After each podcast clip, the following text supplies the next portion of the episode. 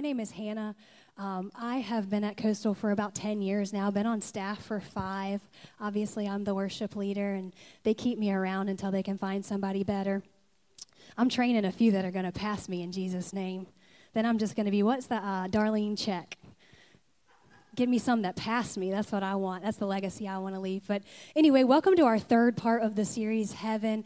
If this is your first time in a service with us, I would strongly encourage you to jump on our website at coastalfamilychurch.com and uh, get those last two weeks of podcast. Pastor Stephen covered so much information that there is no way I will be able to cover today, but you will need it to understand where we're going. We're going to go a little further today than we have in the past. It's going to be a little bit of a scripture marathon but uh, I think you guys are ready for it. He opened that first week with Ecclesiastes 3, verse 11, and he said this that he has planted eternity in the human heart.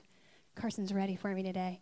He's planted eternity in the human heart. And what this means when he says this is you see it actually so evident this week is in our heart is planted uh, a hope of a time when we're not suffering from the effects of sin and the curse on this earth. Today, you saw it this past week with the hurricane. You know, there was a destruction that came. But deep inside of all of us is actually a longing for something better than that.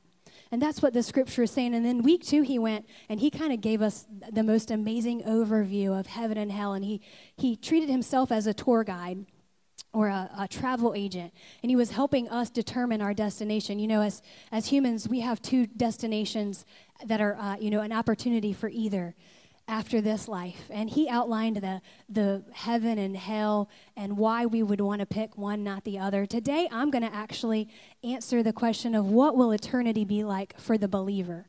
So today, I'm going to assume that you took the advice of the tour guide and that we're choosing heaven. If not, you find us after church, and we're going to help you with that.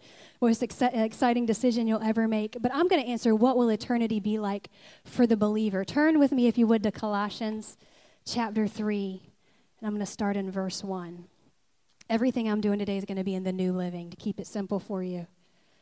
Since you've been raised to new life with Christ, set your sights on the realities of heaven, where Christ sits in the place of honor at God's right hand. Think about things of heaven and not things of earth. C.S. Lewis said something that I love. It said, The Christians who did the most for this present world were those who thought the most of the next. And unfortunately, in, in our time in history, it seems like the topic of heaven has been largely neglected, and especially in church.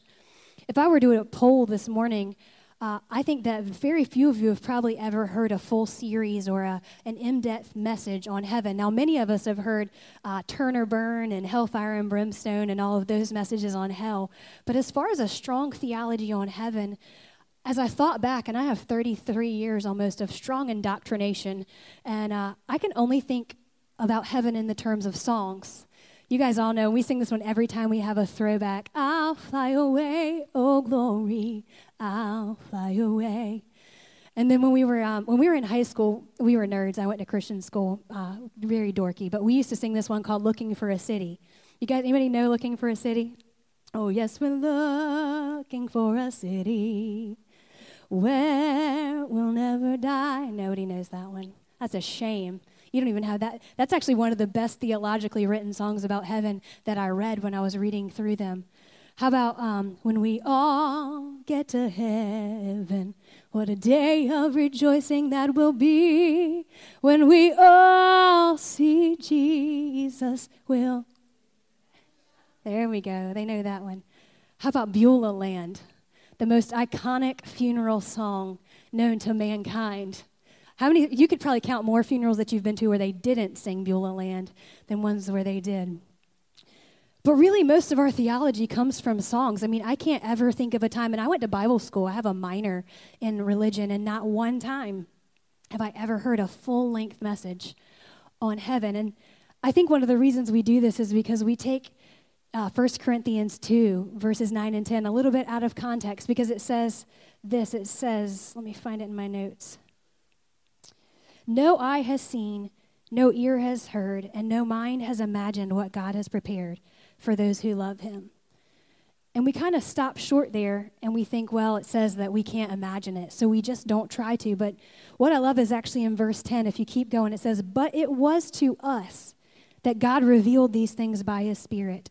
For his Spirit searches out everything and shows us God's deep secrets. So today, I'm going to take kind of a more nuts and bolts approach to this message. I don't typically teach this way, but I want you to see something that I think most of us have not ever had the privilege of seeing about God's ultimate plan for us in heaven. But I'm going to actually leave you with a couple questions today, too, because I don't want you to stop here. There's so much about heaven and, and the scope of life after this life that I could never cover that we could never cover in a four week series. We were just actually sitting in the back talking about some of the things that we've had to intentionally exclude because there's no way we can cover it. But we want to leave you with questions. If you're taking notes this morning, I want to give you a couple of things that you can look into further. Um, one of the first ones is there's a ton of scriptures in Isaiah, chapter 65 and 66. It's completely prophetic about the new heaven and the new earth.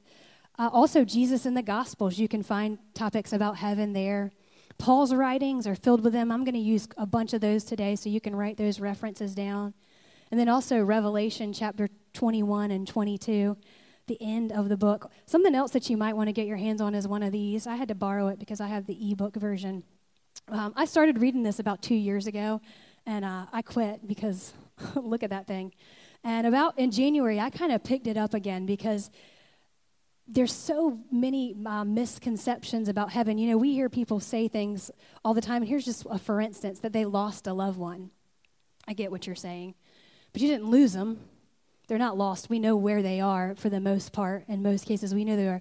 But we don't, we kind of use verbiage because our, our, we say that they've become angels or that God needed them in heaven. And there's so much of our theology and our doctrine that's actually not scriptural. And so we're going to actually use scripture today, and I'm going to hope to show you some things, but I hope I'll leave you with a couple of questions too, because I want you to look further into it yourself. Because something I know that a deeper understanding of heaven is going to give you a much higher perspective on this earth. So, one of the first things I want you to understand and that we misunderstand is kind of the timeline of events after our death. You see, death is actually just a temporary separation of our body and our spirit. It's temporary. So our spirit goes into what is known as intermediate state or into present heaven, and our body goes down into the grave awaiting our resurrection. And I'm gonna, I know I'm going to blow your mind a little bit. Just hang with me. I got scripture for all of it. To understand this, though, you have to understand resurrection. Um, it's a doctrine that we actually have in our statement of faith that we believe in the resurrection of the dead. But most of us are only familiar with Jesus' resurrection. We celebrate that every uh, Easter, his death, burial, and his resurrection. But his death, burial, and resurrection was just the first installment in a greater plan. And I want to help you to see that today. See, Jesus' death, burial, and resurrection bought back our spiritual access to God. He only he, he went back and gave us access to God. And as believers, that gets us back so many kingdom principles, which is why we are singing things like, As it is in heaven, so is it is in me. And why we pray, Your kingdom come, Your will be done on earth as it is in heaven. But that's actually only a reality for a believer. We still live in a world that is broken by the curse. And so we actually, you know, use the scripture from 2 Corinthians 521 a lot. For God made Christ who never sinned to be this offering for our sin so that we could be made right with God through Christ. So that's what Jesus' death, burial, and resurrection did for us. It made our spirit man right with Christ. But as humans, we're more than just a spirit. Go with me, if you would, to Genesis chapter 2. I'm going to take you back to the beginning. I'm going to start in verse 7. It says, Then the Lord God formed man from the dust of the ground. This is your body. And he breathed the breath of life into your nostrils, your spirit, and the man became a living person. You see, the essence of our humanity is that we're a spirit joined with a body. And there's a common misconception among believers. Actually, the, the study that I read showed that of American Christians who believe in the resurrection of the dead, two thirds believe that we will not have bodies in heaven. Most people believe that heaven is a disembodied spiritual state. And that's actually not what Scripture shows us. Now, when you're in the temporary place before the resurrection of the dead, that is possible because your spirit man has gone to heaven, but your body is still here on the earth. And what we know about that is somewhat limited. You know, we can sh- we can read in Scripture where uh, people where Jesus showed us into the, he told a story Pastor Stephen told last week, where we were able to see two men in heaven and they actually recognized one another. So they had some type of bodily state. One said he had a finger, but as to what that is, we're not sure because our body has not been resurrected. But the essence of our humanity is that we are a spirit joined with a body. Jesus redeemed our spirits to qualify our bodies for a final installment of the resurrection. And this is the physical part. I want to turn I want you to turn with me to Romans 8 chapter 19 and 25. You guys doing all right? I know I'm throwing a lot of scripture at you. Just write it down and go back this week. It says for all creation, humans and the earth is waiting eagerly for that future day when God will reveal who his children really are. Against its will, all creation was subjected to God's curse. But with eager hope, the creation looks forward to the day when it will join God's children in glorious freedom from death and decay. For we know that all creation has been groaning as in the pains of childbirth right up to the present time. And we believers also groan even though we have the Holy Spirit within us as a foretaste of future glory. For we long for our bodies to be released from sin and suffering. We too wait with eager hope for the day when God will give us our full rights as his adopted children, including the new bodies he has promised us. We were given this hope when we were saved. So, scripture is very clear that the Holy Spirit within us was actually just the beginning of the redemptive work of Christ. There's still an eager expectation for the believer and for the earth to be completely free from sin and death. Now, that could kind of pose some interesting questions for you because you're like, well, we teach that we are free from that. And as believers, we are. But we still live in a world that is cursed. And that's what the scripture is saying that you do not live under the curse, but you live in a world that is still experiencing the curse. If you didn't live in a world that was cursed, there would have been no hurricane uh, because that is death and destruction, and that is not from God, according to Scripture. But we do still live in that. And as believers, we actually step into the place where we say that, you know, nothing, no harm can come nigh our dwelling because of our relationship and the spiritual access that Jesus Christ got back for us. But at this point, we do still live in a broken and groaning world waiting to be restored. So, when does this happen? Turn with me to 1 Corinthians 15. This is one you want to go back and read. I'm not going to read the whole, it's the whole chapter, and I can't do it all today. I'm going to start in verse 20. It says this, but in fact, Christ has been raised from the dead. He is the first of a great harvest of all who have died. So you see, just as death came into the world through a man, now the resurrection of the dead has begun through another man. Just as everyone dies because all belong to Adam, Everyone who belongs to Christ will be given new life. But there is an order to this resurrection. Christ was raised as the first of the harvest.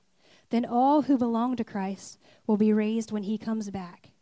After that, the end will come, when he will turn the kingdom over to God the Father, having destroyed every ruler and authority and power. For Christ must reign until he humbles all his enemies beneath his feet. And the last enemy to be destroyed is death. I want to show you a really basic timeline. Now, don't get all super theologically uh, with, on me with this one. Go ahead and throw that out there, Carson, this timeline that we have. Can you guys see that? Is it big enough? Now, there's a lot of things that we intentionally left out of this because we're not going to talk about any end time events today. So, if you're upset because we skipped the rapture and the tribulation and the millennial reign of Christ and the judgments and all of that, it was on purpose. Now, that is something that's kind of stirring in Pastor Stephen's heart, and that's a direction we may go. But for the purpose of a four week study, there was no way that we could actually get there. But here's what I want you to see we're over here on the, for, the far left and the present earth, and we still have our body and our spirit because we're living. Um, people who have gone on, you can actually see that their body has gone to the grave, but their spirit has gone into present heaven. Now, all this is just an intermediate state. It's temporary while the plan of God, the ultimate plan of God, is being fulfilled. The ultimate plan of God is all the way over here to the far right after the return of Christ and our bodily resurrection and a million of those other end time things. We're going to move in to the new heaven and the new earth where our body and our spirit are rejoined. So, the first thing I kind of want you to see and understand is that heaven is not disembodiment in a spiritual realm where we're walking around on clouds all day. Here's a quote it says, Resurrected bodies are not intended to float in space or flip from cloud to cloud.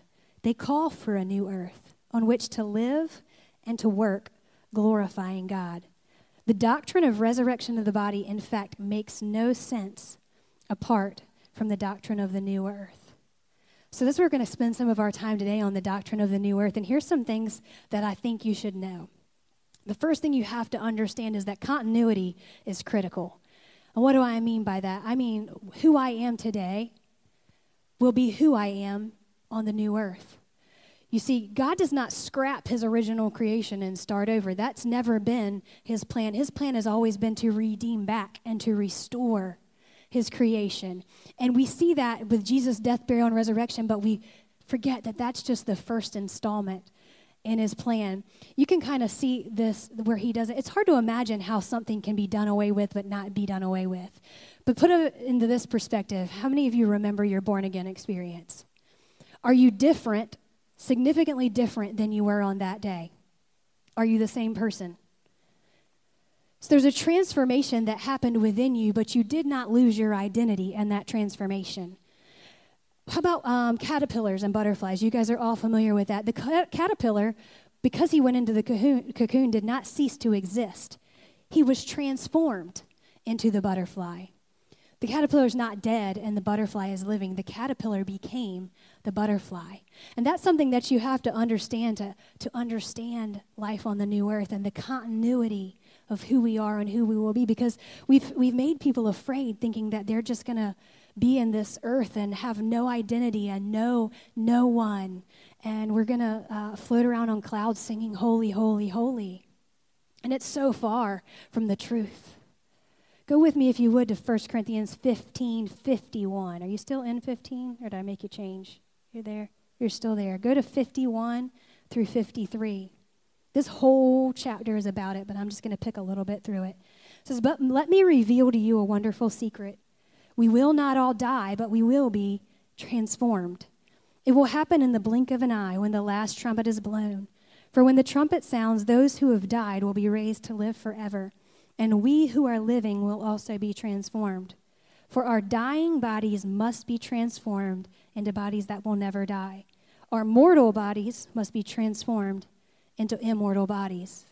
It does not just say that the mortal must be transformed into immortal, it says that mortal bodies will be transformed into immortal bodies.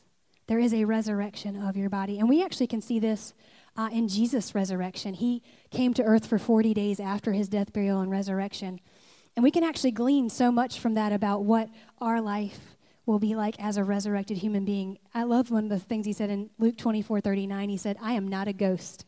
It's one of the first things that he said to his disciples. On the road to Emmaus, he was walking with two men, and it actually says God prevented them from recognizing him. Now, they knew he was a man because they saw him. It says that he walked on Emmaus Road, he didn't float Emmaus Road. Um, and he, he told them the stories and he unfolded the, the scriptures to him so they could clearly hear his normal voice. And it says at the end that suddenly their eyes were open and they recognized him at the point where they were breaking bread so he could eat. Uh, in John 20, Mary called him Sir when she assumed he was the gardener. So to Mary, he obviously had the appearance of a man. In that culture, women did not make eye contact with men that they didn't know. And so she, thinking Jesus was dead, would not lift up her eyes to look and see. But when he heard he called her name, she looked up and immediately recognized him as Jesus. His body was recognizable. In another uh, story in John 21, he stood on the shore. He called to the disciples. He started a fire and he cooked some fish seems pretty normal to me now. The only cool one that we do have is there is one story in his resurrected body where he actually materializes. He's the disciples are in a room with the doors shut and locked, and he appears So he either went through the wall or something. We don't know that our that our resurrection body will have that ability, but it's fun potentially that it would. You can sneak up on people in your resurrection body. Continuity also goes to our relationships. If you read scripture of Jesus 40 days, and I think this is so important for people because if we're afraid that our relationships are not going to have mattered in heaven. But these scriptures, if you study them, indicate that Jesus' relationships picked right back up where they left off. He did not lose his history, his appearance, his memories. And even there are some scriptures that point to the fact that our interests and our skills will go with us. We don't lose who we are. We don't lose our relationships. We don't lose. Now, there are some things that I can't understand. If there were bad experiences in your life, I don't know what they're going to look like in heaven. I don't know if God's going to give you the ability to uh, just the flooding of love and the ability to understand your situation in a place where you can process it. But we don't necessarily lose who we were. We are transformed into another version of ourselves, a better version. And this is true of the new earth. You see, the new earth is the final state of redeemed humanity. See, God's ultimate purpose, even with Jesus, to restore the kingdom of God on earth. And we can see this in Hebrews 11, 13 and 16. This is Hebrews 11 is the Hall of Fame of Faith. If many of you were with us when we did um, the the Giant series, Running with the Giants, right? Um, this is where we kind of got our scripture from of Old Testament people who walked the walk of faith. And this is actually talking about them. It says, All these people still died believing what God had promised them. They did not receive what was promised, but they saw it all from a distance and welcomed it. They were looking for a better place, a heavenly homeland. That is why God is not ashamed to be called their God, for he has prepared for them a city. You see, Old Testament believers understood something that I think we've lost because of the effects of humanism on our culture. They were looking for an actual place with an actual city that they would rule on with, uh, with actual bodies, and that Christ would be the ultimate ruler on that earth.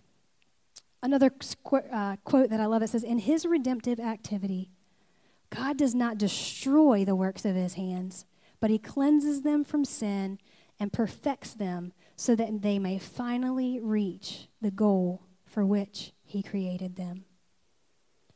Acts 3:21 just want you to see that heaven is res- uh, that earth is restored. For he, and we're talking about Jesus, must remain in heaven until the time for the final restoration of all things, as God promised long ago through his holy prophets.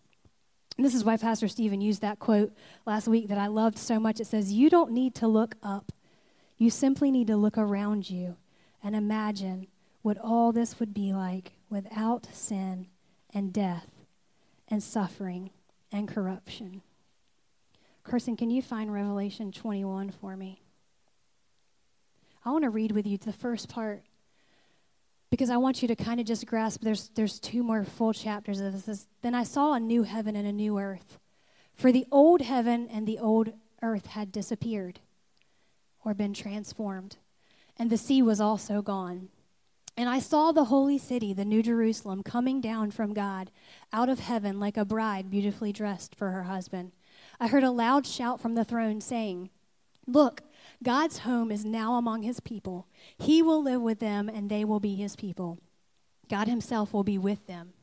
He will wipe every tear from their eyes, and there will be no more death, or sorrow, or crying, or pain. All these things are gone forever. And the one sitting on the throne said, Look, I am making everything new.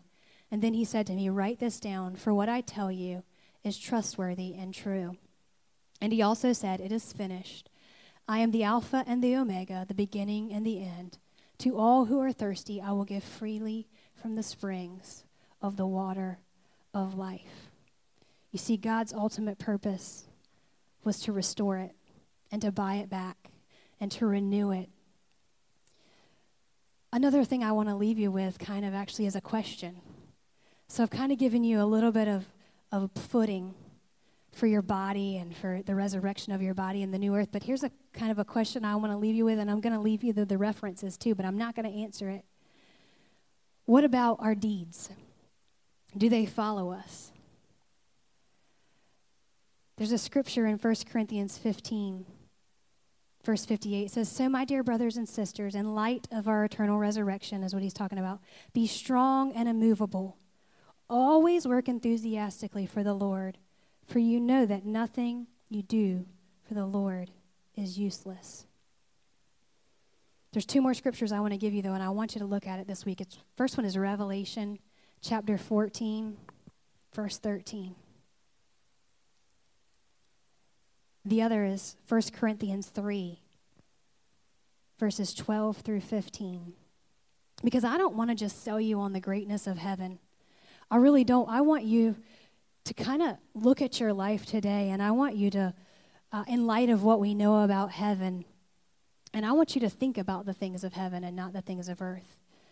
You know, I think the enemy has come on some levels to distract us, especially in our culture. Satan wants nothing more than for us to not think about heaven.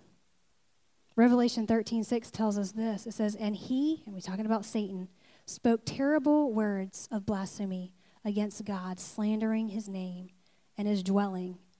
That is those who dwell in heaven. You see, Satan is trying to distract us with everything in him because he knows if he can make us think that this is all there is to life, then we will forget to invest in the things that matter. We'll forget that our deeds potentially matter and that they go with us. He's trying to convince us that today is all that matters.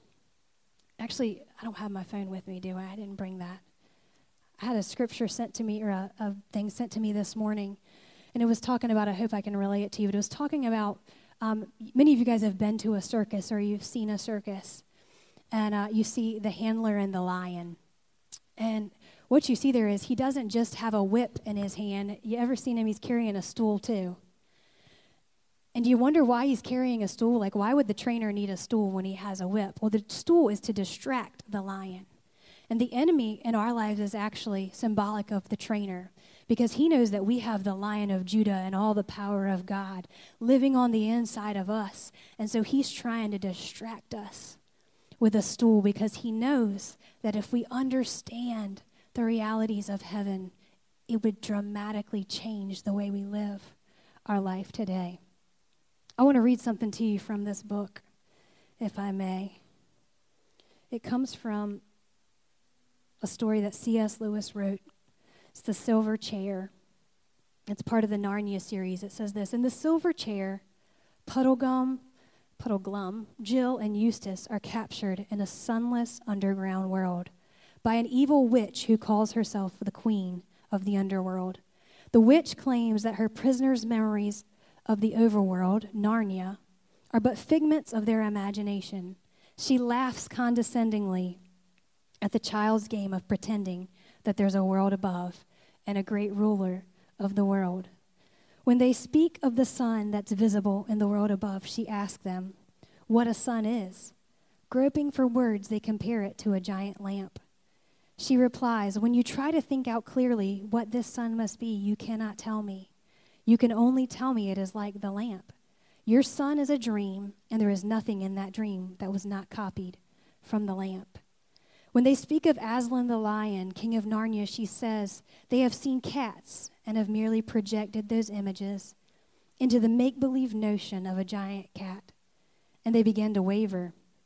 The queen who hates Aslan and wishes to conquer Narnia tries to deceive them into thinking that whatever they cannot perceive with their senses must be imaginary, which is the essence of naturalism. The longer they are unable to see the world they remember, the more they lose sight of it. She says to them hypnotically, There never was any world but mine. And they repeat after her, abandoning reason, parroting her deceptions. Then she coos softly, There is no Narnia, no overworld, no sky, no sun, no Aslan. This illustrates Satan's power to mold our weak minds as we are trapped in a dark, fallen world. We're prone to deny the great realities of God in heaven, which can no longer be seen because of the curse. So, more than anything today, I want to give you some footing maybe for understanding heaven because I think it's something that we've lost so much in our culture. I think we've, we've forgotten that this is not all there is to this life, that there is so much beyond this. That have you ever been sitting somewhere, uh, maybe at Christmas with your children or, or at a game, and you thought to yourself, how could it get any better than this? This is as good as it gets. But this is only a shadow of as good as it gets. The next life, actually, you know, and I know it's so hard for us to grasp eternity with our finite minds, but this is just the seed and the beginning. This is just the shadow and the broken version of all that's going to be restored when we get to heaven.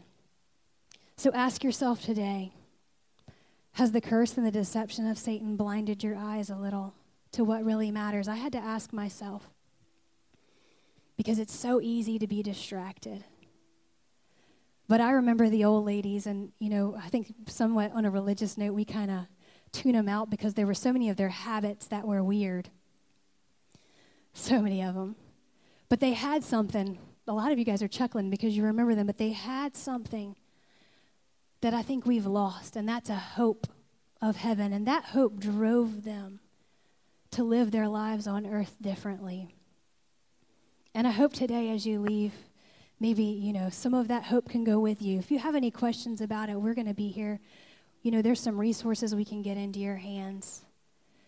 But don't be deceived by the enemy's plot to make you believe that this is all there is, because there's so much more to this life and the life to come on the new earth. Amen.